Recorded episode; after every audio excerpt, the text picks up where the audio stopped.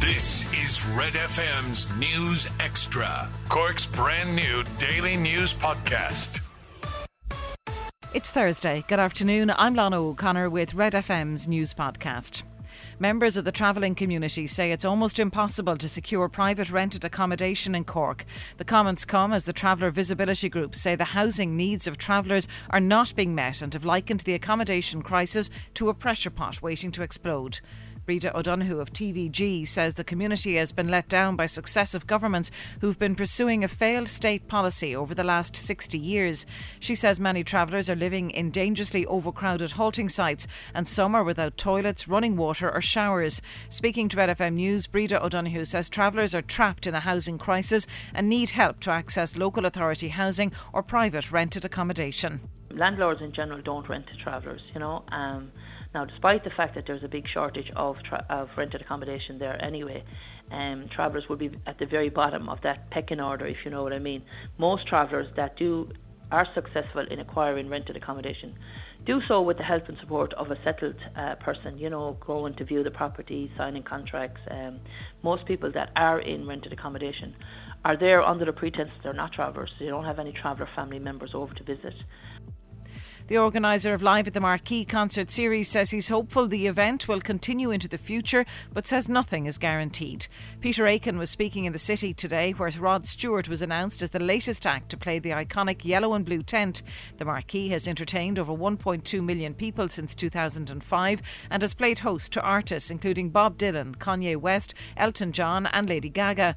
Plans for Live at the Marquee 2024 are already in the works. However, Peter Aiken says it depends on when redevelopment will will start at the site on Monahan Road. Speaking to Red FM News at today's announcement, Peter Aiken of Aiken Promotions says Live at the Marquee could potentially continue for another few years. It's been such a great history for Aiken Promotions as well that the feel would be maybe that you just don't, you know, it, we've had a great run of it. It's done well every year. There's no major up- upset. We've done some of the best artists in the world. We've made some great friends doing it, you know, both on the stage and off the stage and it's just an end of an era, maybe you know, and things do end.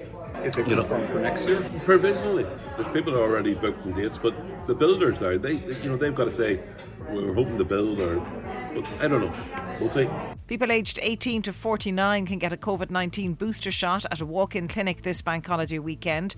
Clinics are available nationwide in 34 locations, with at least one in each county. In Cork, clinics are open at the North Main Street Vaccination Centre, the Bantry Vaccination Centre, and Skibbereen CVC. Eileen Whelan, national lead of COVID 19 vaccination programme with the HSE, is encouraging everyone who's due their next dose of booster vaccine to get it as soon as possible. Anybody who presents for a vaccination over the weekend will be getting the bivalent booster, and it's really good to ensure that you keep up to date with your boosters and to protect your immunity. The vaccines are our best offer of protection and they ensure that we maintain healthy and well. And a lot of people are focused on good health and well-being from January onwards. The five biggest stories in Cork today. This is Red FM's News Extra. Starting with international football, and the Republic of Ireland under 21s have learned their European Championship 2025 qualifying opponents. The boys in green face Italy once again, along with Norway, Turkey, Latvia, and San Marino in Group A. Those fixture details have yet to be confirmed. Jim Crawford's side finished second behind the Italians in the last campaign before losing to Israel on penalties in a playoff. This week it was confirmed that Ireland will play Iceland in a friendly at Turner's Cross on March 26th. It'll be the first time the 21s will play in Cork for 14 years. In rugby, and the Ireland team to face Wales in the Six Nations opener will be named today. Stuart McCloskey looks set to continue at inside centre to partner Garry Ringrose in Cardiff. McCloskey started all three of Ireland's wins during the autumn. Ireland will go into the game as favourites, despite it being a decade since their last Six Nations win on Welsh soil. Captain Johnny Sexton is determined to put that right on Saturday. You know, there was close calls in 15, 17, 19. They were going for the Grand Slam. We were going for the championship. We got couldn't remember that day. Terrible day weather-wise. They got an early score, and we had to chase the game. And the weather was a horrible day. Uh, one of the worst days we've had in green. A lot of us. And then obviously the last time we were there with, with Pete, you know, getting the red card made things very difficult. But we, we could have even got snuck away with a with a win. But uh, It's amazing how you can look back at all these games and you remember them so so vividly because they're all so special. Meanwhile, Munster's Ben Healy hasn't been selected in the Scotland squad to face England at Twickenham on Saturday. Finn Russell starts at out half with Blair Kinghorn in reserve. And that's the sport on Cork's Red FM.